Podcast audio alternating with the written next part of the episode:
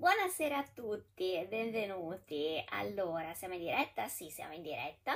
Allora, benvenuti a tutti. Come ogni martedì eh, siamo qui per la direttona di Galatea, questo appuntamento oramai diventato fisso. A dire la verità, questa sera ho dei concorrenti temibilissimi perché da un lato so che Conte sta facendo eh, la conferenza stampa, quindi tenetemi anche aggiornata perché io vorrei sapere se domani mattina sono ancora a scuola in presenza o devo andare in DAD, sarei curiosa. E dall'altra parte abbiamo anche i, mh, mm, le elezioni americane, quindi eh, le notizie su Trump. Eh, insomma, questa sera è, è, forse peggio di quella volta che sono andata in, in, contemporanea su Sanremo, però vedo che state arrivando, quindi in sostanza ancora la storia tiene. Allora, tro- trovandomi in una situazione in cui certamente ero in un momento di, di grande concorrenza, concorrenzialità, si potrà dire? Sì, vabbè, io la dico Ame. Con questi grandi eventi ho deciso di scegliere un personaggio di quelli tosti eh, da raccontare, che possono contare su un nucleo di fan altrettanto quasi scatenati. Come ho detto, questo mese lo dedichiamo alle dirette ehm, che si occupano di personaggi e di temi legati ovviamente a Giulio Cesare, perché lo sapete, eh, cioè vedo tocca, che eh, è uscito appunto il mio libro su Giulio Cesare, lo mettiamo qui, si vede? Sì, dai, ci fa compagnia. Ah no, cade! Briccone, mi tocca raccoglierlo, eccolo qui.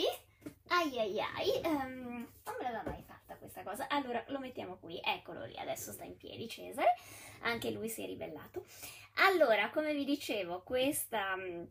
questo mese lo dedichiamo alle dirette ehm, per i temi che trattano appunto eh, i personaggi del libro. Abbiamo già trattato Mario, Silla, Kip Crasso l'altra volta e eh, un altro grande protagonista, anzi il grande protagonista, l'antagonista di Giulio Cesare, giustamente mancava e quindi stasera ci giochiamo l'asso e ci occupiamo di Pompeo. Gneo Pompeo Magno, allora, ehm, viene sempre visto come l'antagonista di Giulio Cesare, giustamente, perché poi sono quelli che si sono ammazzati o hanno cercato vicendevolmente di ammazzarsi ehm, nel corso della guerra civile. Però c'è da dire che il rapporto fra Cesare e, Cra- e Pompeo è indubbiamente molto più complicato e anche sotto certi aspetti molto più interessante. E anche il personaggio di Pompeo, tutto sommato, è abbastanza interessante. Ora, io confesso che dei tre triumviri, tolto Cesare, che insomma ovviamente è la mia grande passione, quello che mi è più simpatico è Crasso ehm, dei tre, perché mh, mm, è un personaggio che tutto sommato è stato molto sottovalutato dalla storia. Pompeo un pochino meno, perché, perché, come dire, ha il fascino di quello che, diciamo che Pompeo ha questo problema. Io non ho mai avuto una grande simpatia per quelli che sono destinati a essere vincenti, come molti nella, nella vita. Nel senso che eh, Pompeo è uno di quei personaggi che quando lo vedi entrare in scena, fin dall'inizio, eh, sembra avere tutte le carte vincenti in mano. Eh, arriva sulla scena della storia giovanissimo è giovane, è bello, è ricco di famiglia, non è nobile, però insomma supplisce con le notevoli eh, fortune di famiglia questo, diciamo così, questo, second, questo, questo, particolare secondario. È vero che non è nobile, però non è neanche un homo novus come Cicerone, perché comunque il padre era già stato un comandante dell'esercito romano ed era stato un senatore, quindi tra l'altro lui fa già parte in qualche modo dell'elite senatoriale e ehm, appunto dicevamo è giovane, è bello, è spregiudicato perché poi anche coraggioso e quindi insomma è uno di quei personaggi che veramente sembrano ehm, essere destinati ad avere ogni fortuna nella vita. E in effetti ce l'ha perché poi la carriera di Pompeo è sconvolgente da quel punto di vista.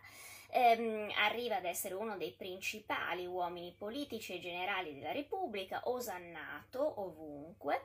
e però poi stranamente eh, quando si scontra direttamente con Giulio Cesare perde, perde anche in maniera inaspettata e proprio in, quella, eh, in quell'ambito in cui tutti avrebbero sempre pensato che lui avrebbe trionfato con grande facilità perché si fa sconfiggere sul campo di battaglia. Eh, dove in realtà lui era considerato un dio, quindi eh, non era affatto scontato, anzi nessuno probabilmente dava per scontato che Giulio Cesare sarebbe riuscito veramente a sconfiggere Pompeo eh, sul campo di battaglia, proprio perché Cesare era un grande comandante, però fino ad allora si era scontrato con i barbari e con i barbari del nord, con i germani, con i britanni, con i celti, che i romani non consideravano dei popoli campioni di strategia, ne avevano paura per la loro forza, per la loro determinazione anche per la loro violenza, ma non venivano considerati poi dei geni dal punto di vista militare. Mentre Pompeo aveva sconfitto eh, dei generali e dei re che provenivano dalla grande tradizione greca e orientale, quindi si era scontrato con eserciti che da quel punto di vista erano molto più vicini all'esercito e alle legioni romane. Quindi non è strano che i romani avessero pensato che in uno scontro tra i due alla fine sarebbe stato trion- il trionfatore sarebbe stato Pompeo, perché Cesare in qualche modo mancava dell'esperienza sui grandi campi di battaglia del Medio Oriente, mentre Pompeo aveva sconfitto Mitridate, aveva lavorato con Silla, insomma aveva un'esperienza militare sicuramente più varia e anche più approfondita da quel punto di vista, solo che Cesare era Cesare e quindi alla fine, come vedremo, eh, riuscirà a trionfare. Ma andiamo per ordine e partiamo da Pompeo, da, proprio dalla vita di Pompeo, raccontandola fin dalla sua giovinezza. Eh, diciamo così che Pompeo entra nella scena giovanissimo. Eh, la prima volta che compare ha 16 anni forse e compare perché è già aggregato alle truppe di suo padre che si chiama come lui Pompeo Strabone ed è uno dei comandanti romani che hanno comandato nella guerra sociale. Eh, Pompeo, uno dei primi episodi che vengono ricordati nella vita di Plutarco, che gli dedica appunto una biografia, eh, è quello in cui ehm, rischia di morire giovanissimo perché viene tramato ai suoi danni un attentato eh, mentre appunto si trova al seguito del padre. Quindi è un ragazzo che ha poca giovinezza, cioè è ancora adolescente ma già deve affrontare i pericoli e anche i tradimenti sul campo di battaglia. Quindi è un ragazzo che si fa presto, ecco, ed effettivamente dimostra subito una grande determinazione perché appunto quando Silla eh, torna dall'Oriente e decide di puntare verso Roma, eh, quindi per attaccare Roma che eh, era sotto il comando di Cinna, che poi abbiamo visto viene ucciso anche dai suoi soldati, Pompeo decide eh, di schierarsi con Silla e lo fa in maniera decisa e anche molto eh, piena di entusiasmo giovanile, cioè ehm, lui è giovanissimo perché ha 18 anni e in realtà non ha, non ha, nemmeno cominciato la carriera politica, un po' perché è giovane, ma un po' perché proprio neanche aveva cominciato a fare quella sorta di training eh, che i romani dovevano fare percorrendo il cursus honorum. Um, lui invece semplicemente fa una cosa proprio distinto, prende eh, le sue sostanze di famiglia, perché come abbiamo visto loro, eh, i Pompei venivano da, una, um, da un'origine piceno, dove avevano delle grandissime eh, proprietà e quindi erano anche molto ricchi, scandalosamente ricchi. Um, prende appunto le sostanze di famiglia e con quelle eh, assolda una serie di soldati noi li chiameremo mercenari, ma insomma lui assolve una sorta di esercito e dice Plutarco si mette a capo proclamandosi eh, generale di questo esercito, senza che nessuno gli abbia mai dato una carica. Il punto è che dimostra però, eh, nonostante la giovane età, di essere perfettamente in grado di portare avanti delle, delle diciamo così, delle, delle imprese militari molto ben organizzate e infatti Silla gli riconosce questa cosa quando trionfa, e abbiamo visto che trionfa grazie all'aiuto di Crasso, però lui si, diciamo così, innamora di questo ragazzo di Pompeo eh, che gli ha dato aiuto in un momento decisamente molto delicato e che si è dimostrato peraltro un ottimo comandante. E infatti sarà proprio Silla a eh, donargli quel soprannome che poi lo accompagnerà per tutta la vita, cioè Magno il Grande. Eh, che era dato probabilmente non solo perché era una, una diciamo, un complimento da fare, ma anche perché pare che Pompeo, che era fin da ragazzino piuttosto vanitoso, eh, ci tenesse molto al fatto che lui assomigliava anche fisicamente ad Alessandro Magno. Pompeo era molto carino da giovane. In realtà noi abbiamo un, uh, un suo ritratto che è conservato al Museo archeologico di Venezia vi consiglio se potete, magari se volete, finché sono ancora aperti i musei, di approfittarne e di andarlo a vedere, anzi approfitto e saluto gli amici del Museo Archeologico di Venezia e anche i social media manager che sono bravissimi, seguite anche il profilo Instagram del museo e anche la pagina Facebook perché sono veramente molto divertenti i ragazzi che curano, perché sono anche molto giovani, i ragazzi che curano quell'aspetto lì, sono uno del, dei più bei profili Instagram e, e su Facebook eh, che ci sono di, una, di un museo. Comunque c'è proprio a Venezia un ritratto di Pompeo che però è un po' più avanti con gli anni, quando diciamocelo sarà un po' inquartato, perché non è proprio bellissimo. Mentre da giovane dicono che fosse veramente splendido e appunto che ci giocasse moltissimo con questo fatto che assomigliava tantissimo ad Alessandro Magno. E quindi Pompeo mh, mm, cioè, ci giocava su questo fatto, ecco. Aveva anche un gran successo con le donne, a quanto pare, e, mh, mm, e soprattutto si dice anche con le etere, perché insomma si dava parecchio da fare. Ma insomma, ehm, Silla quindi gli dà questo soprannome di Magno e dietro eh, Plutarco registra una battutaccia eh, di Crasso che invece era dietro con la bava alla bocca come al solito povero Crasso perché abbiamo visto che lui invece Silla non se lo filava assolutamente e infatti quando ehm, ehm, Silla dice eh ma Pompeo è il grande e Crasso dietro fa e quanto mai sarà grande sto tizio? Ehm, non si sa se fosse una, un'allusione peraltro un doppio senso. Io, mh, mm, conoscendo Crasso, non lo escluderei, ma insomma, diciamo che eh, i due, fra i due decisamente non corse mai buon sangue. Crasso era un pochino più vecchio di Pompeo. Eh, e abbiamo visto che lui cercò disperatamente di guadagnarsi l'affetto, perlomeno la stima di Silla, ma Silla non si fidava di lui, un po' perché Crasso, insomma, intrallazzava dietro come al solito cercando di arraffare quattrini, quello era uno dei suoi vizi, Crasso quando vedeva soldi non capiva più niente, mentre Pompeo in realtà da quel punto di vista lì si è sempre dimostrato molto più distaccato, eh, ne aveva anche tanti di famiglia, c'è da dire che aveva anche avuto una certa esperienza in famiglia perché il padre invece eh, Pompeo Strabone era noto per essere un arraffatore di prima categoria, tant'è vero che il figlio una delle prime cose che fece, eh, che si trovò peraltro a dover fronteggiare, fu proprio un processo in cui venne coinvolto e fu costretto ad andare in tribunale perché venne accusato, cioè gli vennero chiesti indietro i soldi del tesoro degli alleati eh, che il padre si era brutalmente fregato. E, ehm, durante questo processo, peraltro, eh, Pompeo conobbe il suo primo suocero, nel senso che era il senatore Antistio che lo protesse nel processo, fu il suo avvocato difensore e poi gli diede in moglie la figlia. Eh, Diciamo così che la storia di Pompeo e il carattere di Pompeo sono molto differenti da quelli di Cesare e si vedono anche nei particolari, si sa che il diavolo è nei dettagli, si dice. Con Pompeo, ecco, c'è da dire che lui è un uomo apparentemente molto affascinante. Eh, Plutarco appunto diceva che era molto piacevole, molto bello, aveva un gran successo, anche un gran fascino personale, anche colto, perché in realtà eh, sapeva parlare di letteratura, sapeva parlare di arte, insomma era un uomo coltivato anche perché appunto la famiglia era ricca, quindi lo hanno fatto studiare nelle migliori ehm,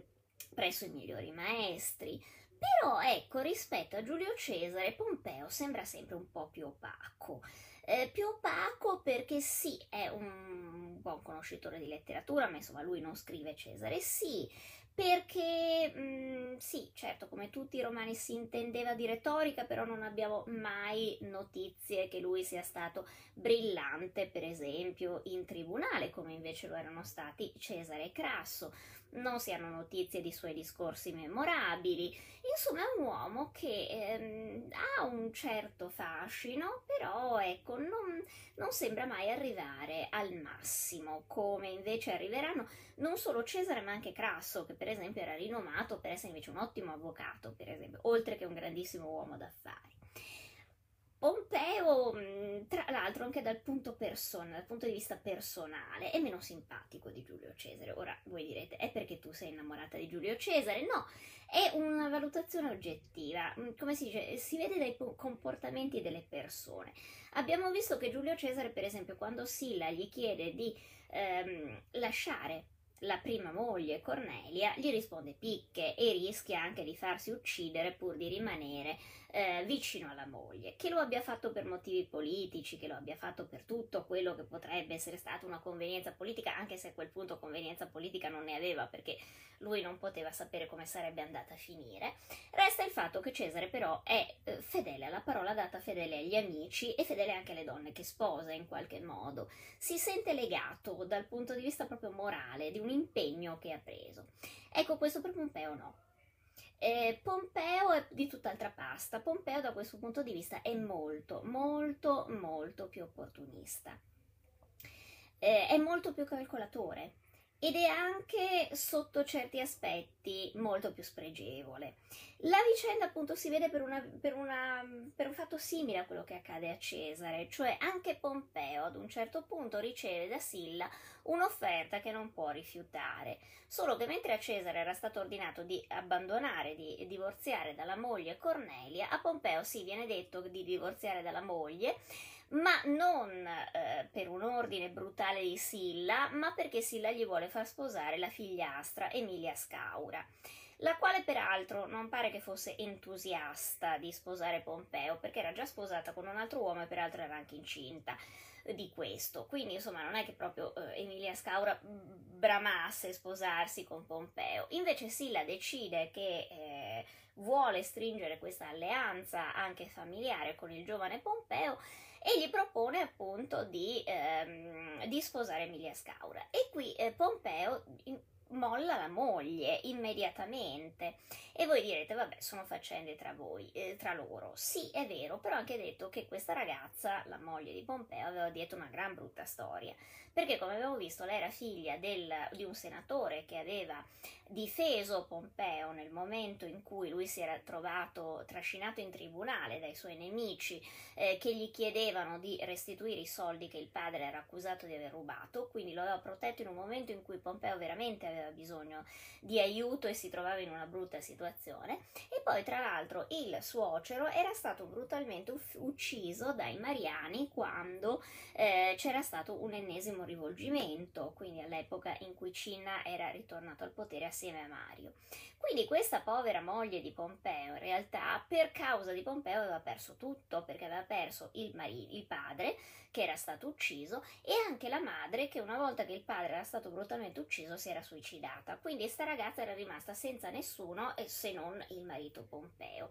Ora io sta cosa che Pompeo appena Silla gli chiede di sposare una donna che poi tra l'altro lui non ama e che lei non ama lui perché è evidente, ma solo per opportunità politica, molla sta povera prima moglie che per lui aveva perso veramente tutto. Ecco,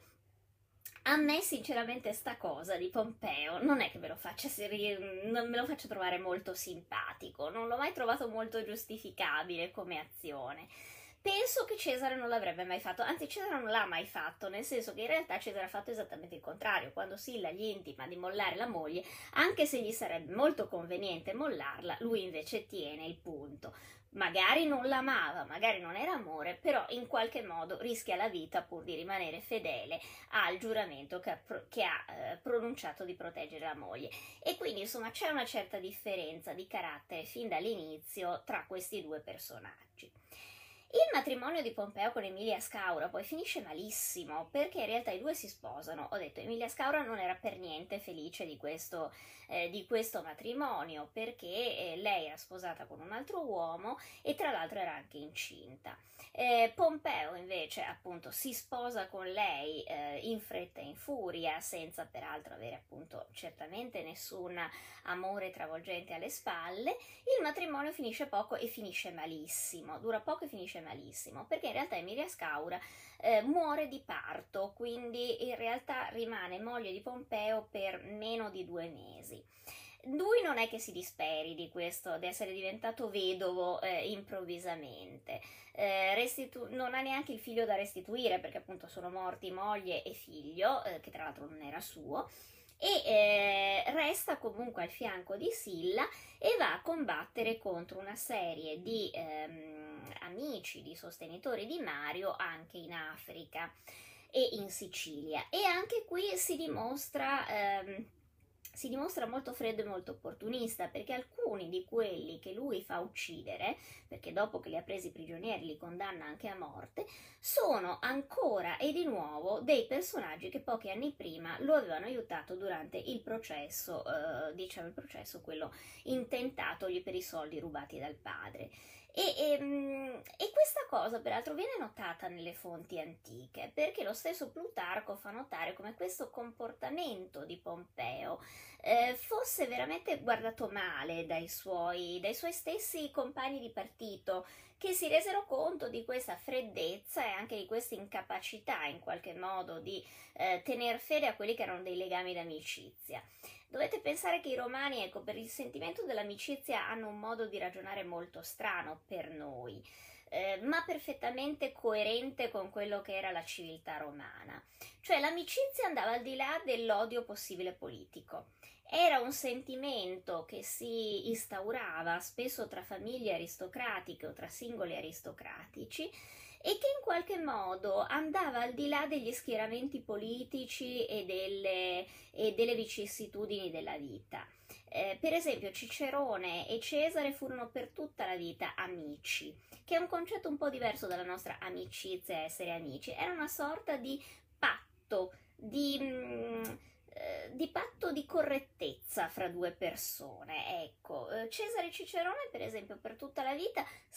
spesso militarono in schieramenti se non nemici, perlomeno opposti, ma non venne mai sen- meno il sentimento dell'amicizia, perché i due si rispettavano e tutto sommato mh, sia Cesare sia anche Cicerone non fecero mai l'uno contro l'altro nulla che potesse veramente mettere in pericolo l'esistenza e la vita dell'altro. Ecco, mm, Pompeo invece è di un'altra razza, per lui l'amicizia vuol dire molto poco. Eh, quando non gli sei più utile tende a scaricarti senza avere nessun rimorso e questa cosa viene notata dagli, dalle fonti antiche anche che notano questa enorme freddezza. Tant'è vero che poi si merita anche uno dei più crudeli eh, soprannomi che si possono trovare per i comandanti romani, eh, cioè viene soprannominato adolescent, adolescence carnifex, cioè il, ragazzi, il boia ragazzino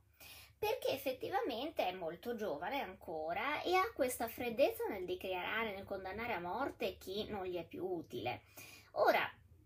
è raro che nelle fonti romane si trovino dei soprannomi così cattivi nei confronti di un comandante, peraltro di così grande successo. Eh, vuol dire che in qualche modo Pompeo aveva toccato alcune regole non scritte dell'aristocrazia romana. Lui farà sempre molta fatica a farsi accettare all'interno dell'aristocrazia. Eh, sarà uno dei grandi problemi di Pompeo perché eh, nel triunvirato stesso lui è l'unico che non ha alle spalle una grande famiglia senatoria o una grande famiglia tout court. Giulio Cesare, insomma, è l'erede dei Giuli e abbiamo visto che i Giuli sono Roma, sono lì dalla sua fondazione. Crasso è un Licinio e anche i Licini sono una delle grandi famiglie di Roma, per giunta scandalosamente ricche. Ehm, Pompeo no. Pompeo è uno che viene in sostanza non dal niente, perché indubbiamente la famiglia era ricchissima, però non è un romano di origine, lui viene dal Piceno ed è uno, una seconda generazione appena messo i piedi nel Senato. Probabilmente questo spiega anche in parte il suo comportamento. Gli altri due in qualche modo sono dentro un sistema di relazioni che li ingloba fin dalla nascita ed è più facile per loro capire il concetto di amicizia perché ci sono nati dentro, ma soprattutto perché già alla nascita hanno una serie di legami eh, che durano da secoli con altre famiglie e anche con altri uomini, eh, altri personaggi con cui sono cresciuti fin dalla, dalla culla insieme. Quindi probabilmente è più facile per loro capire il concetto che c'è qualcosa che travalica il tempo e travalica gli schieramenti politici e che è in qualche modo un appartenere, un far parte tutti della stessa grande tradizione. Per Pompeo probabilmente questa è lettera morta, lui è uno che sgomita, sgomita per avere il suo posto al sole, lo si è visto, è uno ragazzino che a 16 anni, 18 anni smette in piedi un suo esercito per guadagnarsi la fama. E probabilmente questo è uno dei suoi grandi, ehm, dei suoi grandi, diciamo così, punti di forza perché lui effettivamente ha questo entusiasmo eh, anche nel buttarsi in una situazione così complicata. Mm, dall'altra però è uno dei suoi grossi limiti, cioè Pompeo è uno che sgomita, non sembra,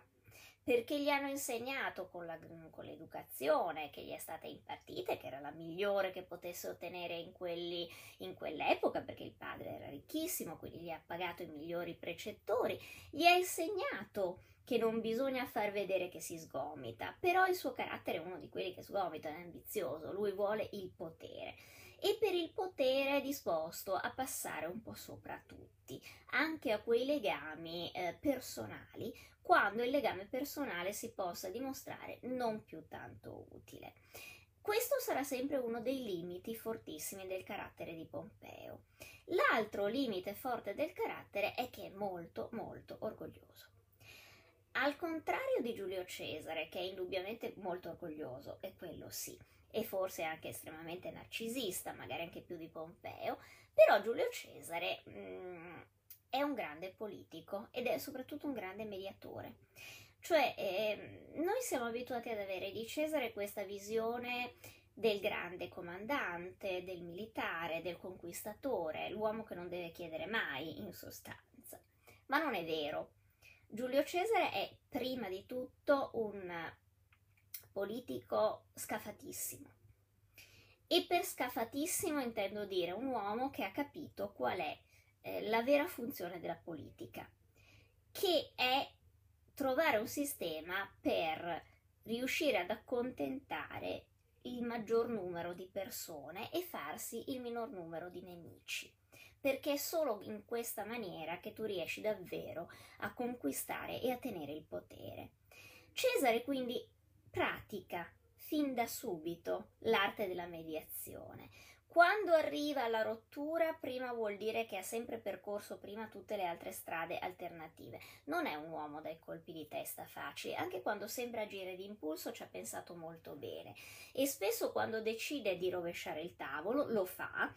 ma solo quando capisce che non c'è nessun'altra alternativa. Per cui Cesare è un uomo che media moltissimo e proprio per questo riesce nel corso degli anni a costruire la sua carriera anche eh, tenendo dei rapporti con gente che magari non sono del suo schieramento.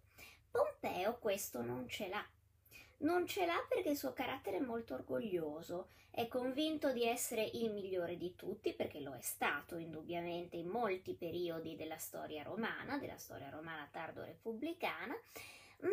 proprio questo fatto lo fa montare un po' in presunzione, cioè Pompeo è quello che si aspetta sempre di essere onorato e venerato ma non capisce che in qualche modo alle volte bisogna anche chiederle le cose perché gli altri te le diano ed essere disposto anche a dare qualcosa in cambio. Invece lui è un po' viziato forse dalle sue enormi vittorie militari perché lui vince sul campo. Poi però quando deve tirare un po' le fila e farsi ricompensare, lì non è capace perché pensa che avendo vinto ha già dimostrato che è il meglio di tutti perché gli altri non lo adorano. E, e solo che non funziona così. Non funziona così in genere nel mondo, ma tantomeno nella Roma di quel periodo. E quindi che cosa succede? Che Pompeo ha sempre questo problema, che arriva lì proprio sul punto in cui sembra che stia vincendo e che stia per eh, surclassare, vincere tutto e portare via tutto, e poi eh, c'è sempre qualcosa che lo blocca.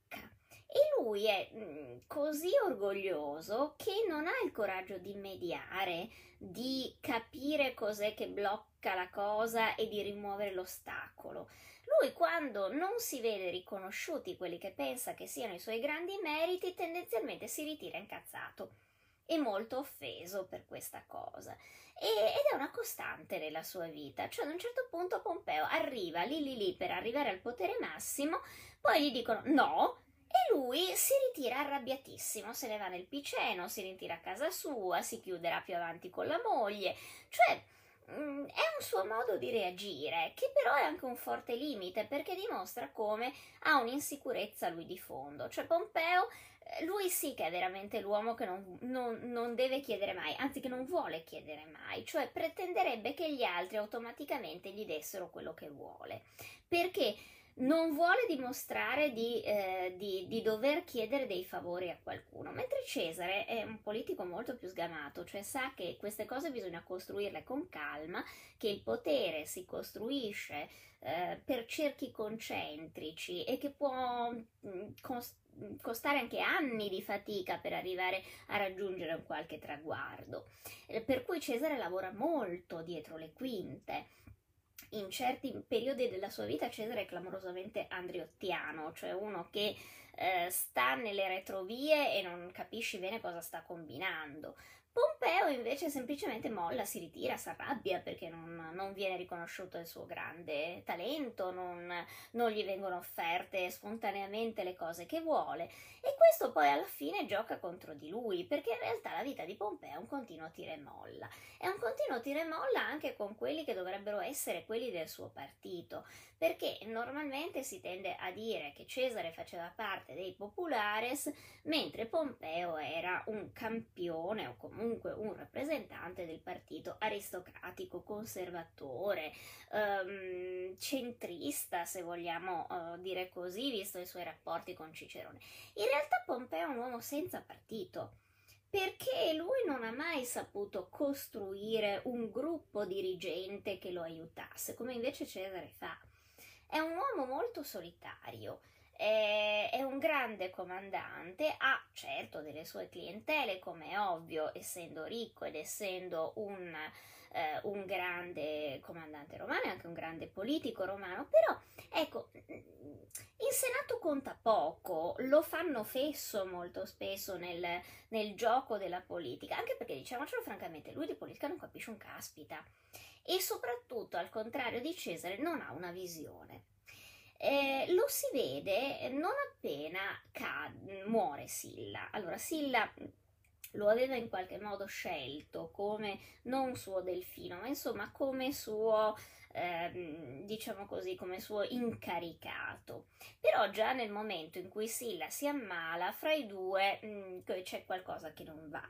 Perché Pompeo si intestardisce, per esempio, a voler appoggiare la candidatura a console di Emilio Lepido, che è un personaggio totalmente fino a quel momento secondario eh, e che fa parte del partito sillano, mh, mm, anche se non è mai emerso particolarmente. E Silla ehm, lo avverte, Silla è un uomo che la politica la capisce, ha un grande intuito, è pazzo, è un sociopatico ad alta funzionalità, però appunto è ad alta funzionalità, quindi sa benissimo valutare gli uomini e del resto era quello che aveva già intravisto le potenzialità di Giulio Cesare stesso. E si l'avverte Pompeo, dice no, guarda non appoggiare Emilio Lepido perché quello è un cretino che ti fa venire fuori soltanto dei casini. Pompeo si intestardisce, lo, lo, aiuta ad arrivare al consolato, convinto che Lepido sarà un suo uomo, un suo burattino, e in realtà poi ci dimostra che Silla aveva ragione, perché non appena Sil, eh, Pompe, eh, no, Emilio Lepido diventa console, si farà poi traviare con, eh, coinvolgere in una in una specie di ribellione, di congiura per prendere il potere a Roma, eh, che poi lo, tra- lo, travolgerà e lo farà finire malissimo. Quindi, come dire, eh, Pompeo dimostra di essere un pessimo giudice di uomini, perché non li capisce. Cesare lì, anche lì, si capisce invece che ha tutt'altra, eh, tutt'altra diciamo così, eh, intelligenza nel capire la politica, perché Lepido offre a Cesare di far parte di questa cerchia che sta preparando questa congiura. E Cesare sulla carta avrebbe avuto ogni motivo per unirsi a loro,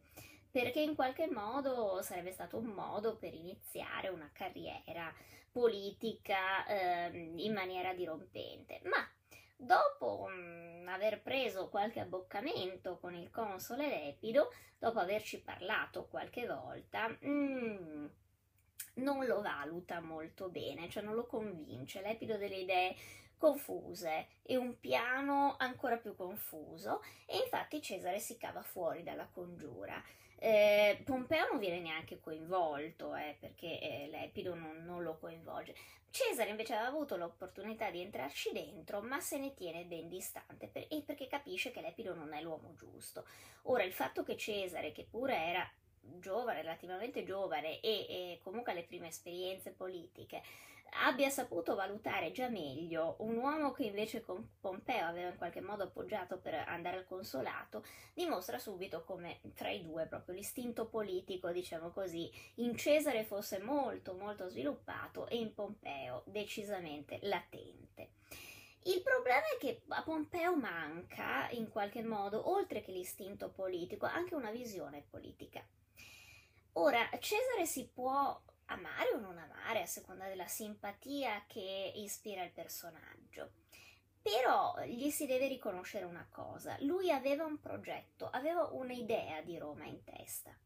un'idea che lui aveva ereditato in parte da Mario, in parte da altri eh, esponenti del Partito Populares. Voleva una Roma più aperta, voleva una Roma che inglobasse i provinciali, i transpadani, voleva una Roma che avesse degli assi di espansione diversi da quelli che fino a quel momento erano stati i suoi, sue, i suoi, eh, i suoi canali di espansione preferiti, cioè eh, spostarla più verso il nord, verso la Gallia, verso la Britannia, che non rimanere legata al bacino del Mediterraneo come era stata fino a quel momento e all'espansione in Asia. Eh, quindi in qualche modo Cesare aveva una visione di una Roma che andava costruita in un modo diverso, di una repubblica che andava profondamente riformata, probabilmente non abbattuta, perché ehm, non c'è in Cesare in realtà questa questa idea che la Repubblica vada completamente distrutta e che vada trasformata forse in un potere, cioè in un potere personale sì, ma non in una monarchia o in qualcosa di simile alle monarchie ellenistiche ad un impero. Eh, però c'è la voglia di cambiarla profondamente dal punto di vista sociale, cioè Cesare ha un'idea che le nuove classi emergenti dei mercanti, dei eh,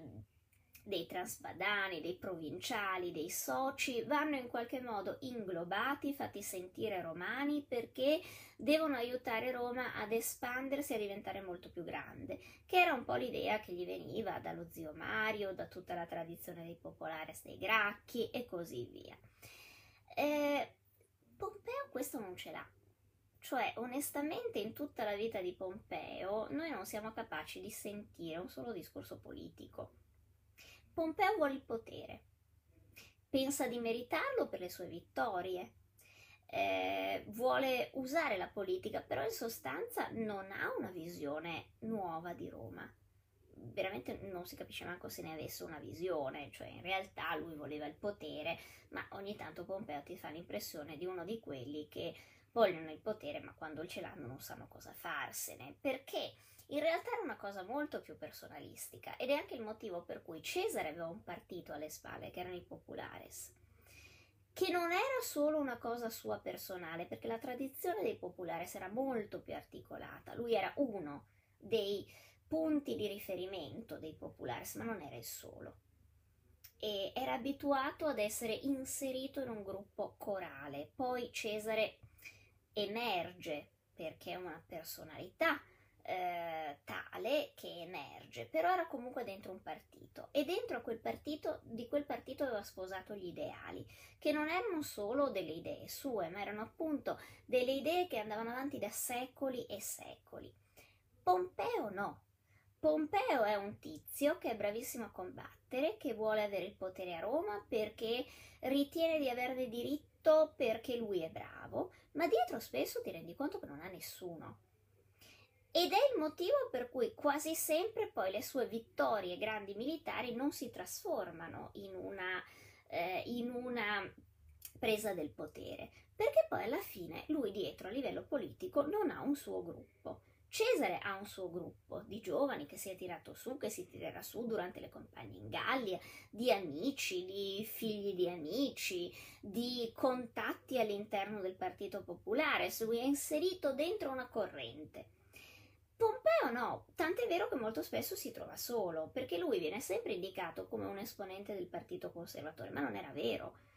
Pompeo giocava molto per conto suo e spesso era anche il motivo per cui poi il Partito Conservatore lo scaricava, perché quando non era più utile o cercava di fare delle mosse che a loro non piaceva, in realtà lui non aveva succe- sufficienti agganci per riuscire a tenerli sotto controllo. Insomma, Pompeo tutto sommato per larga parte della sua vita resta sempre una pedina di qualcuno, Cesare è quello che scu- gioca invece una partita a scacchi per conto suo. C'è una bella differenza tra i due, di statura proprio politica.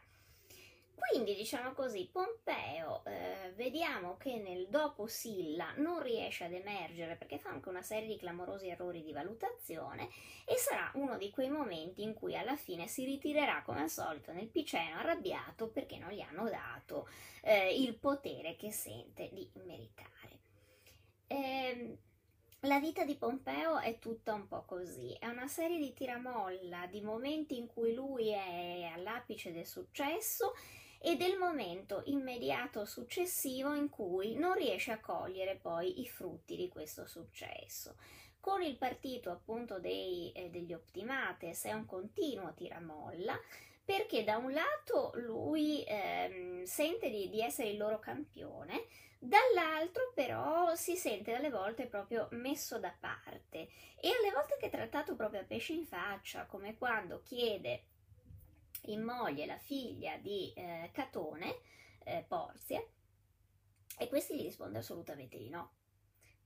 E a quel punto anche Pompeo si arrabbia perché lui, che era stato, de-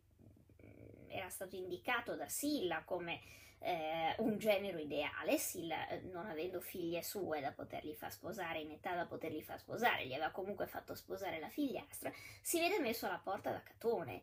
quindi insomma c'è anche questa sorta di, ehm,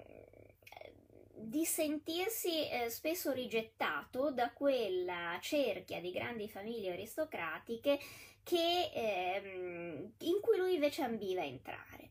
E probabilmente anche questo è il motivo per cui alla fine si lega a Giulio Cesare, perché Giulio Cesare fa parte di quella cerchia, è diciamo una chiave per entrare finalmente nel mondo che lui desidera e gli dà un'ottima chiave d'ingresso perché lo fa sposare con sua figlia Giulia.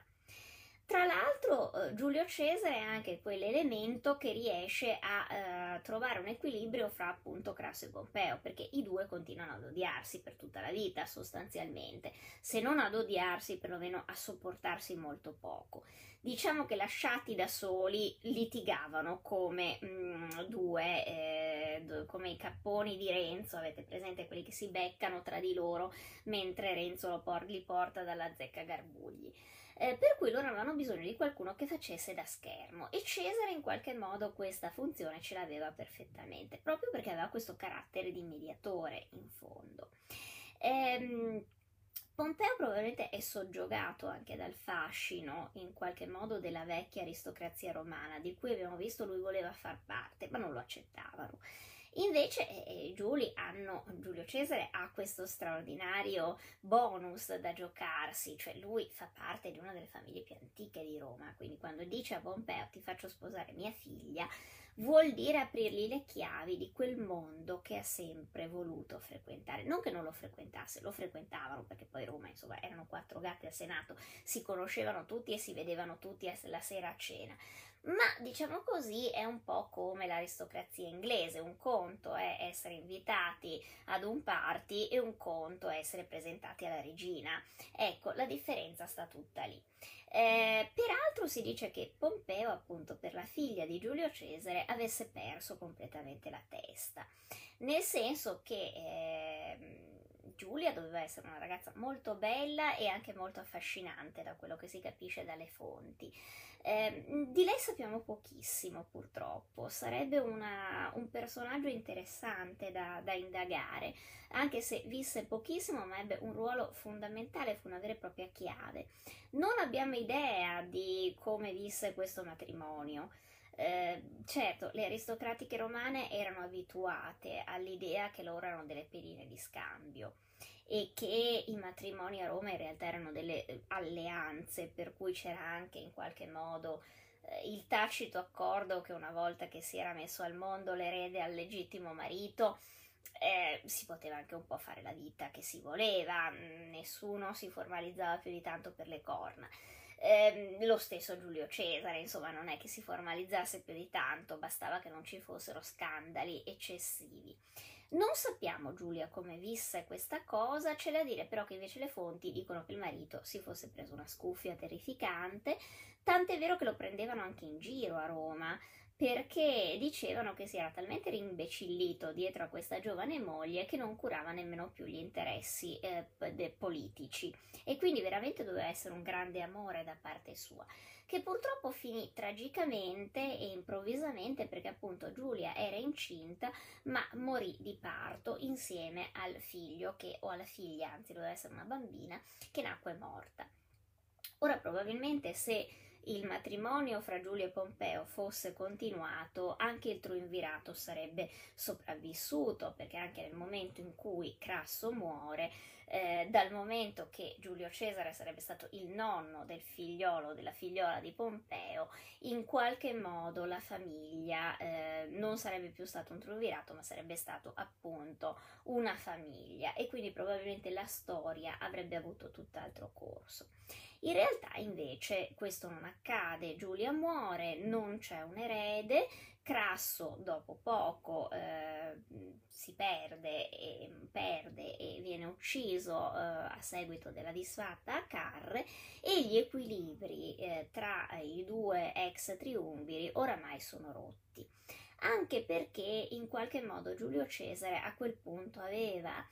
rotto eh, oltre che un equilibrio, probabilmente un patto tra eh, un patto non scritto. Dunque, nel triunvirato c'erano dei ruoli eh, in qualche modo fissi perché il triunvirato fu- continuasse. Crasso era quello ricco, Pompeo era il eh, grande militare e Cesare era il politico. Cesare ha scombinato le carte perché quando è andato in Gallia in realtà diventa anche un grandissimo militare. Le sue vittorie oscurano in qualche modo quelle di Pompeo perché va detto che Pompeo aveva avuto succe- dei grandi successi militari fino ai 40 anni eh, quando era stato l'arbitro della, di tutta la parte medio orientale dell'impero, in sostanza eh, la sua vittoria contro Mitridate non era stata solo una vittoria eh, militare, ma era stata anche una vittoria politica perché poi lui aveva suddiviso le province asiatiche, aveva dato un'intera eh, risistemazione alla regione, che peraltro era anche abbastanza intelligente come eh, sistemazione perché eh, sarà poi presa per grandi linee anche dallo stesso Augusto, quindi non era neanche fatta malissimo, perché non è che fosse stupido, eh, cioè era un uomo intelligente. Ehm, però diciamo una volta che torna a Roma si sposa con Giulia, eh, Cesare parte per le Gallie, Crasso resta per un po' a Roma ma dopo appunto si fa prendere le turbie di dover diventare anche lui un grande comandante e quindi si mette ad organizzare la eh, spedizione contro i parti. Pompeo eh, a Roma resta un po' isolato eh, le sue vittorie pa- sul campo militare fanno parte del passato, lui si dedica alla politica a Roma, ma diciamo la politica non è mai stata il suo eh, punto forte. Però ecco, in quegli anni forse assapora qualcosa che lui prima non aveva mai avuto, che è il grande consenso popolare. Da un lato sicuramente lui è molto infastidito dai successi militari di Giulio Cesare, perché eh, vanno a sfrucugliarlo in quello che è sempre stato il suo punto forte. eh, si sente minacciato perché in realtà lui sia un grande generale, ma le sue vittorie oramai sono lontane, mentre quelle di Cesare sono tutti i giorni ribadite dai commentari a Roma e sta peraltro conquistando una serie di terre eh, vastissime a Roma stessa. Dall'altro, ripeto, Pompeo negli anni del triunvirato è quello che resta a Roma per più a lungo tempo e a Roma appunto comincia ad occuparsi di politica e soprattutto ad un certo punto quando c'è la morte di Clodio c'è una vera e propria svolta. Allora, noi abbiamo visto in passate, eh, in passate dirette ci eravamo occupati della figura di Publio Clodio, questo personaggio così mh, mm, particolare. Eh, che era un aristocratico di, di, formazione, di nascita, faceva parte dei Clodi, dei Claudi, insomma di una delle più famose gens romane, ma che era passato, si era fatto adottare praticamente, aveva abbandonato la sua gens d'origine, si era fatto adottare da una gens plebea per poter diventare tribuno della plebe. Perché Claudio è un po' una scheggia impazzita, è un populista oggi diremmo, ma proprio di quelli duri e puri, un demagogo, uno che è in grado di ribellare, di far rivoltare la folla di Roma, uno che vive per strada con i peggio elementi, perché poi insomma dentro la sua brigata di giovinastri che giravano per l'urbe menando e facendo disastri, ehm, c'era veramente la feccia di Roma, però anche uno che insomma la feccia se la sa coltivare bene mm, e sa anche esattamente come muoverla. Quindi ad un certo punto vediamo che Clodio eh, viene ammazzato eh, in, una, in, una, rissa di strada, in sostanza, con un altro eh, esponente del partito aristocratico che era l'esatto suo contraltare, cioè uno che penava, che aveva le sue i suoi accoliti per le strade di Roma erano soliti menarsi e inseguirsi e riempirsi di botte nelle strade di Roma, un giorno si trovano appunto eh, sulla, eh, sulla, Clodia, sulla, mh, mm, sulla via Appia e, eh, e stavolta Clodia la peggio lo beccano per strada, eh, scopre una rissa, i servi di Milone picchiano quelli di Clodio, Clodio torna indietro perché era con la lettiga per eh, menare a sua volta i servi di Milone, ma stavolta la peggio, eh, c'è una zuffa terrificante e lui cerca di, ris- di, di, ripararsi dentro ad una taverna, ma lo seguono fino sulla taverna, dentro la taverna e lo accoltellano e il cadavere resta gettato nel mezzo della via Appia per lunghe ore fino a che un senatore romano non avrà il buon cuore di andarlo a recuperare. Quando lo portano a Roma la città scoppia perché Clodio è un personaggio che ha ehm, tantissime eh, seguaci in città, tutti i poveri di Roma lo adorano perché lui è quello che dà sovvenzioni pubbliche, sovvenzioni, che li protegge, che fa le ronde nei quartieri malfamati, insomma non è un capopopolo, è un capopopolo molto amato. Eh, I funerali di Clodio sono un disastro dal punto di vista dell'ordine pubblico, perché la gente è inferocita, pretende di andare a vedere il cadavere che è stato composto nella sua villa, lo tira fuori, lo porta nel foro, lo porta nella curia ostilia, dove è stata fatta la pira funebre, ma c'è talmente tanta ressa, talmente tanto casino che ad un certo punto il rogo funebre va fuori controllo le scintille vengono portate dal vento un po' ovunque e inizia un grande incendio che peraltro eh, distruggerà parte della curia ostilia dove c'è anche il, ehm, l'archivio eh, di Roma antica.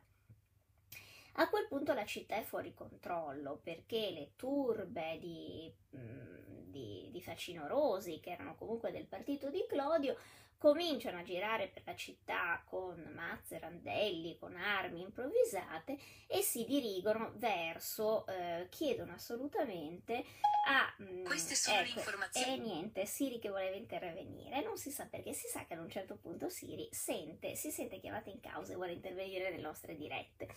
Allora, come vi dicevo, ad un certo punto, in mezzo a questa città che sta veramente saltando per aria, Giulio Cesare è in Gallia, Crasso è lontano, eh, quindi l'unico che è in città è Pompeo. che si trova a dover fronteggiare questa situazione che è al limite della rivolta popolare, perché appunto eh, i fautori di Clodio e la plebe di Roma vogliono che sia fatto un processo contro eh, l'assassino di Clodio, che tutti sanno chi è, è Milone, eh, solo che Milone appunto dice che è per legittima difesa. A quel punto l'unico eh, a cui la folla si eh, rivolge è proprio Pompeo. Vanno verso la sua casa e chiedono che venga proclamato dittatore per ristabilire l'ordine a Roma. In realtà non si sarà proclamato dittatore, però succederà una cosa abbastanza strana, viene proclamato console unico. Cioè in genere a Roma i consoli sono due, ma in quel caso viene nominato solo Pompeo per gestire questo immane casino. Nel primo momento probabilmente la cosa viene fatta di concord- concorde con Giulio Cesare, il quale tanto è in Gallia, non può tornare, non può muoversi perché la Gallia è ancora da pacificare nel mezzo di una rivolta, quindi non può mollare tutto e precipitarsi a Roma, quindi in un primo momento i due agiscono di concordia. E poi però qualcosa si rompe in questo equilibrio, Cesare comincia a capire che Pompeo sta facendo delle mosse per conto suo e lo capisce per esempio dal fatto che in Senato comincia ad appoggiare coloro che cercano di trovare un modo per eh, fargli abbandonare le legioni. E eh, tra l'altro Cesare contava appunto di tornare a Roma e di potersi candidare al consolato e cominciano invece a mettergli i bastoni tra le ruote per trovare delle, mm, dei cavilli per evitare che questo possa avvenire. E tutto questo mentre Pompeo fa finta di non vedere e di non capire. Pompeo, che ha gestito in qualche modo il problema del processo di Clodio facendo condannare alla fine Milone, ehm, prova in quel momento l'ebbrezza della vera popolarità, quella che lui non ha mai avuto non in quei limiti, nel senso che lui è sempre stato un grande comandante, osannato, soprattutto diciamo così dagli aristocratici, ma non ha mai avuto il grande consenso popolare. Cesare sì, Cesare era abituato ad avere le masse che gli volevano bene eh, e anche a organizzarle le masse, anche a saperle tenere sotto controllo. Pompeo no, Pompeo con le masse non ha mai avuto un rapporto vero, invece improvvisamente gli si affezionano, diventano dei suoi fan, lo aspettano davanti a casa, lo inneggiano a suo nome quando lo vedono andare per le strade, quando è a Napoli per una vacanza si ammala per un paio di giorni, gli viene sulla febbre e la città impazzisce, fanno sacrifici chiedendo agli dei di proteggere Pompeo, eh, ci sono feste quando finalmente si, si, si rimette in salute, c'è tutta una roba che Pompeo non aveva mai visto prima e diciamo gli dà la testa perché ha un brivido di qualcosa che lui non ha mai avuto. Cesare l'ha provata, quel tipo di popolarità, quel tipo di, eh,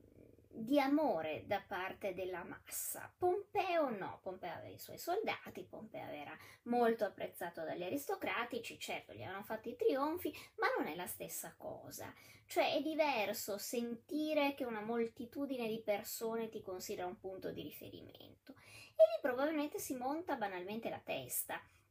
Nel senso che il fallimento del triunvirato, come dico appunto in Cesare, più che dagli eventi esterni sembra proprio qualcosa che cambia nella testa di Pompeo, il quale improvvisamente vuole giocare da solo, forse è addirittura molto impaurito del ritorno di Giulio Cesare a Roma, perché ha paura che gli porti via il suo nuovo giocattolo, cioè lui è diventato finalmente eh, un uomo popolare, è amato dalla massa e ha paura che invece quando torna Cesare, che è sempre stato il beniamino popole, della plebe di Roma e della massa, eh, lui gli toccherà ritornare eh, nella, non nell'ombra, ma sicuramente in un altro tipo di eh, rapporto con il popolo.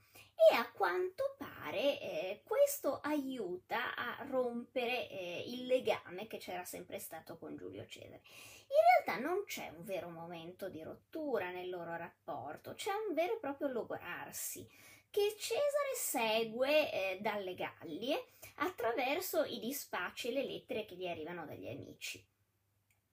Eh, che testimoniano di una situazione che piano piano diventa sempre più difficile e che Cesare peraltro cerca di governare da mediatore, qual è? Da politico, eh, cercando di proporre delle soluzioni alternative, cioè è evidente che non tanto i pompeiani, perché come abbiamo visto i pompeiani è un termine improprio, ma diciamo la parte eh, del Senato più conservatore è ovvio che rema perché Cesare venga in qualche modo esautorato. Loro vogliono portargli via le, regio- le legioni perché nel momento in cui gli tolgono le legioni lui diventa un privato cittadino e a quel punto è chiaro che lo porteranno in Senato e lo condanneranno con qualche processo, con qualche causa, diciamo così, anche speciosa. Per carità, era sparare sulla Croce Rossa perché in Gallia Cesare ne aveva combinate di tutti i colori, aveva fatto delle stragi, dei veri e propri genocidi,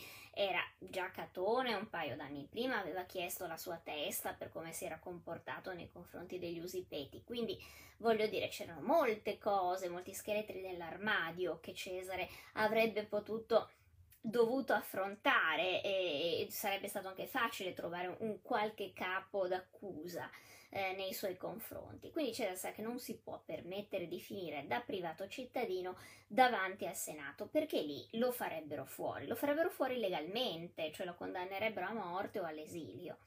eh, perché mm, leggi ne ha violate anche lui. Quindi lui sa che lui non può permettersi di perdere le sue legioni, perché finché ha le sue legioni nessuno ha il coraggio di, di arrestarlo. E si rende però conto che Pompeo gli rema contro, perché a quel punto ha stretto un patto con il partito conservatore e anche quelli che sono i suoi uomini cominciano appunto a mettere i bastoni sopra le ruote perché lui possa tenere queste regioni. Lui fa una serie di proposte anche abbastanza concilianti, dice ma no, mm, tengo le legioni finché non divento console, no va bene ma allora mm, ne, ne, dismetto due però due me le tengo, va bene me ne tengo soltanto una, cioè è evidente che lui sta cercando un sistema per arrivare a Roma, probabilmente perché è convinto che se arriva a Roma e riesce finalmente a parlare a faccia a faccia con Pompeo, come già era successo nelle, eh, nelle, nei momenti precedenti, come era già successo a Lucca, come era già successo quando avevano fondato il triunvirato assieme, probabilmente lui pensa di riuscire a convincerlo, quindi in realtà vuole eh, convincere Pompeo a trattare solo con lui, eh, tagliando fuori tutti questi cattivi consiglieri che glielo stanno mettendo contro. Solo che Pompeo non accetta. Oramai è evidente che lui vuole eh, farlo fuori, probabilmente perché ha capito che se consente a Cesare di mettere a piede a Roma vuol dire rifarlo tornare a casa sua e farlo diventare padrone della situazione. E a questo punto un po' correre verso la rovina, correre verso la rovina da parte di Pompeo che peraltro commette una serie di errori fatali. Io mi rendo conto che è più di un'ora che sto parlando, va bene, eh, rimanete qua con me ancora per qualche minuto. Commette una serie di errori fatali che sono proprio degli errori di valutazione politica. Uno è quello di fuggire da Roma di lasciare Roma eh, nelle mani di Giulio Cesare e rifugiarsi in Grecia perché lì lui contava di cont- dunque Pompeo è uno sgobbone, non è un grande comandante militare con delle geniali intuizioni, ma è uno che studia molto il campo, deve essere sicuro, non rischia poco e quindi vuole andare in Grecia perché lui in Grecia si sente a casa, è dove ha sconfitto Mitridate, è dove ha i suoi veterani sa, eh, su cui sa di poter contare, quindi eh, in sostanza sa che ha un certo vantaggio a combattere in Grecia. E dal punto di vista tattico, strategico e militare forse è anche una buona idea, ma dal punto di vista politico è una cretinata unica, perché tu lasci la popolazione di Roma ehm, sguarnita. Cioè tu semi il panico in città perché questi sanno che sta arrivando Giulio Cesare e non hanno idea di eh, Cesare eh, quanto sarà cattivo e quanto sarà incazzato. Quindi lasciarli lì vuol dire che tu li lasci è un po' come hanno fatto i Savoia nel, quando se ne sono andati a sud lasciando il resto dell'Italia in mano ai nazisti. Ora, per fortuna dei romani, Cesare non era Hitler, nel senso che non è che decide di arrivare, ma avrebbe potuto farlo, arrivare a Roma e fare le liste di proscrizione e ammazzare tutti i nemici. eh, però avrebbe potuto farlo, i romani non sapevano che non l'avrebbe fatto, quindi ci si scatena il panico, si sentono abbandonati da Pompeo, sentono che Pompeo se ne strafrega di loro e questo è uno di quei vulnus, di, quei, eh, di quegli errori politici che poi uno paga perché in sostanza Pompeo, come al solito, ripot- ripete la sua indole, quando una cosa non gli è più utile la molla, come aveva fatto con la moglie, come aveva fatto con gli amici, adesso lo fa con Roma e, e la lascia nelle mani di Giulio Cesare. I romani non gliela perdoneranno mai, perché in sostanza la sfangano perché Giulio Cesare decide di non essere cattivo. Mentre... Eh, mentre appunto eh, Cesare si dimostra più buono e si dimostra mm, forse non più buono, ma un politico più astuto, cioè si mette alle spalle mette alle spalle una Roma pacificata perché gli è grata di non averla in qualche modo distrutta o comunque insomma di non averla, eh, di non averla fatta cadere nella violenza, nella spirale della violenza. Dopodiché c'è eh, lo scontro in Grecia dove Pompeo sulla carta ha tutto per trionfare perché ha più uomini, eh, ha degli uomini più esperti perché Cesare arriva con delle armate che non sono quelle dei suoi veterani ma sono in gran parte delle nuove leve, quindi eh, sono meno esperte, hanno, meno, hanno, anche meno proprietà insomma eh, in battaglia. Quindi tecnicamente, e poi è un campo che conosce meglio perché Cesare non ha mai combattuto in Grecia, mentre lui sì, eppure qua clamorosamente riesce a perdere. Riesce a perdere perché, eh, perché sembra proprio opaco. L'ultima parte della vita di Pompeo sembra quasi che lui non capisca più bene niente di quello che sta facendo. È indeciso, non sa nemmeno prendere le decisioni militari, quelle che erano sempre state il suo forte. Eh, resta anche molto spiazzato dall'incredibile fedeltà che i soldati dimostrano nei confronti di Cesare. Eh, anche se le condizioni in Grecia in cui Cesare combatte sono veramente difficili, perché si trova senza, senza rifornimenti, eh, con l'esercito che viene decimato da un'epidemia, eh, con una serie di, di, di, sconfitte anche sul campo, eh, con i, mm, eh, i, rifornimenti per nave che non arrivano sempre, quindi insomma deve passare anche dei momenti molto duri, però i soldati gli restano molto fedeli. E questo già spiazza molto, eh, molto Giulio C- eh, Pompeo. Poi c'è da dire che si sceglie anche un consigliere mh, tattico militare che non si dimostra all'altezza. Lui pensava di aver compito, di aver fatto la, la mossa vincente, prendendosi come eh, aiuto Tito Labieno, che era stato il vice di Giulio Cesare. Tito Labieno era sempre stato un amico di Pompeo, ma aveva combattuto in Gallia durante tutta la, comb- la campagna di Gallia eh, ed era stato il numero due di Giulio Cesare, quindi quando Labieno decide di schierarsi con Pompeo e Giulio Cesare da quel signore che gli manda anche i suoi bagagli in tonsi senza dicendo per carità, ehm, Pompeo pensava di aver trovato la eh, chiave per la vittoria perché Labieno ovviamente conosceva tutte le tattiche di battaglia di Giulio Cesare. Il problema è che a Farsalo, dove doveva sconfiggere facilmente Cesare, perché Cesare aveva meno soldati, era in una posizione tatticamente infelice. E per giunta appunto Pompeo poteva contare sul fatto che aveva Labieno dietro che gli avrebbe spiegato quale tattica Cesare avrebbe usato, in realtà tutto questo finisce a schifio perché Giulio Cesare frega Labieno, eh, lo eh, prende, lo fa cadere in una trappola e Pompeo durante la battaglia perde completamente la testa perché quando non riesce ad arginare le armate di Cesare si precipita verso il suo campo, eh, cerca di salvare il salvabile e scappa in pratica letteralmente lasciando i suoi al macello. Quindi decisamente eh, l'ultima parte della vita di Pompeo sembra quasi una di quelle cose che dice Omero, che gli dei quando vogliono perdere gli uomini prima tolgono loro il senno. Effettivamente eh, l'ultima parte della vita di Pompeo sembra proprio la vita di uno che ha perso il suo tocco magico. Eh, eh, tutto quello che pensa gli si ritorce contro, ma lui anche sembra incapace di prendere delle vere e proprie delle vere e proprie decisioni. L'ultima decisione, quella di andare verso l'Egitto, è l'ultimo grande errore che fa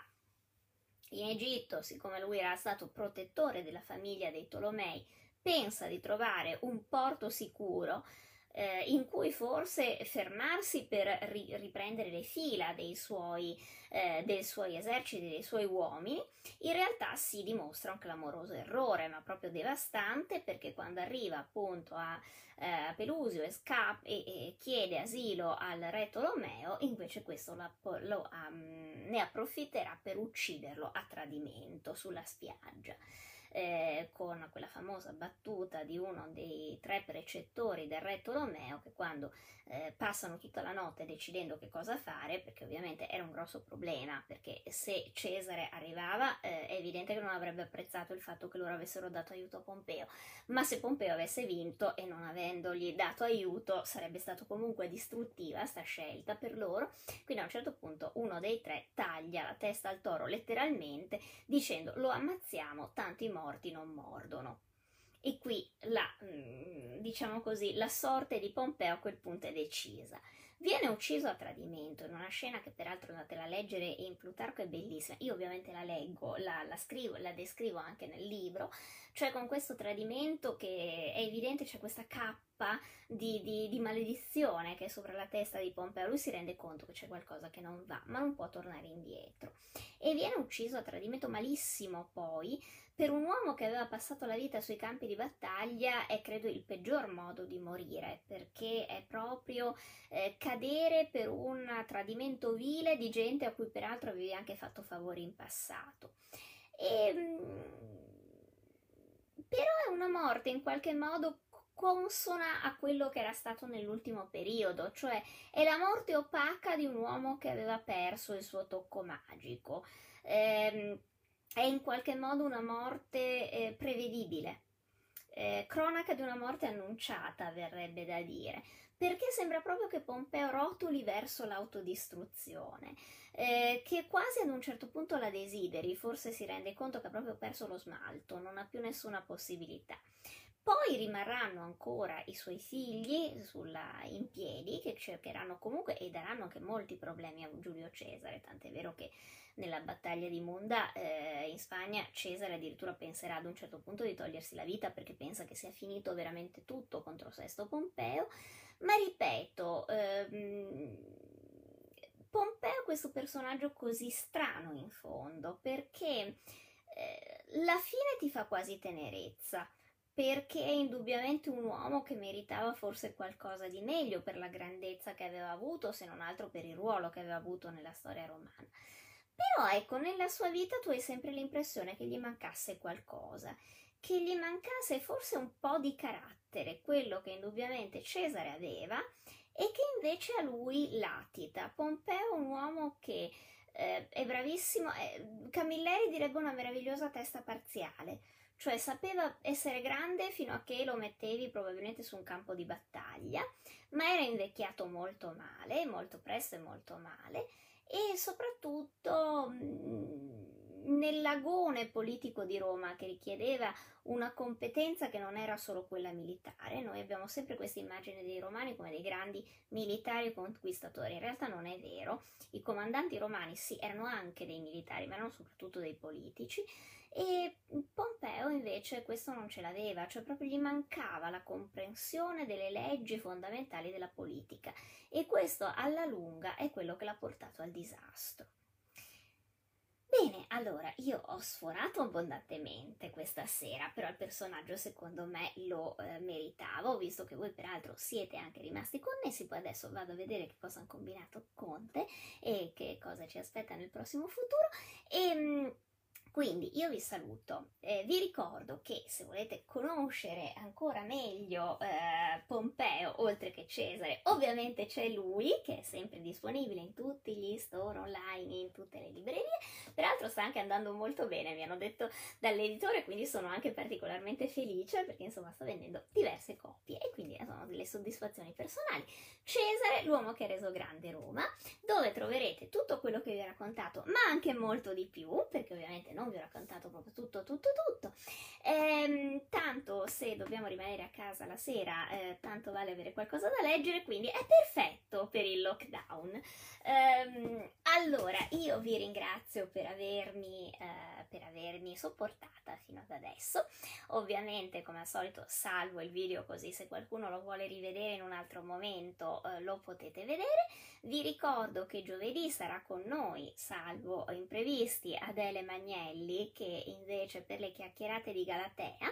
è una ragazza molto in gamba che lavora per una eh, per l'ETT, che è questa mh, ditta che si occupa di, ehm, di, fare allestimenti museali anche dal punto di vista della realtà virtuale, delle nuove tecnologie. Quindi chiederemo a lei qual è il futuro virtuale e, e tecnologico dei musei e quindi siateci perché secondo me vale la pena ascoltarla e io vi saluto e vi lascio alla, mm, al resto della conferenza di Conte che adesso vado a vedere che ha detto e soprattutto eh, andiamo a fare la lunga notte delle elezioni americane che vediamo chi vince, sono spaventatissima. Ok,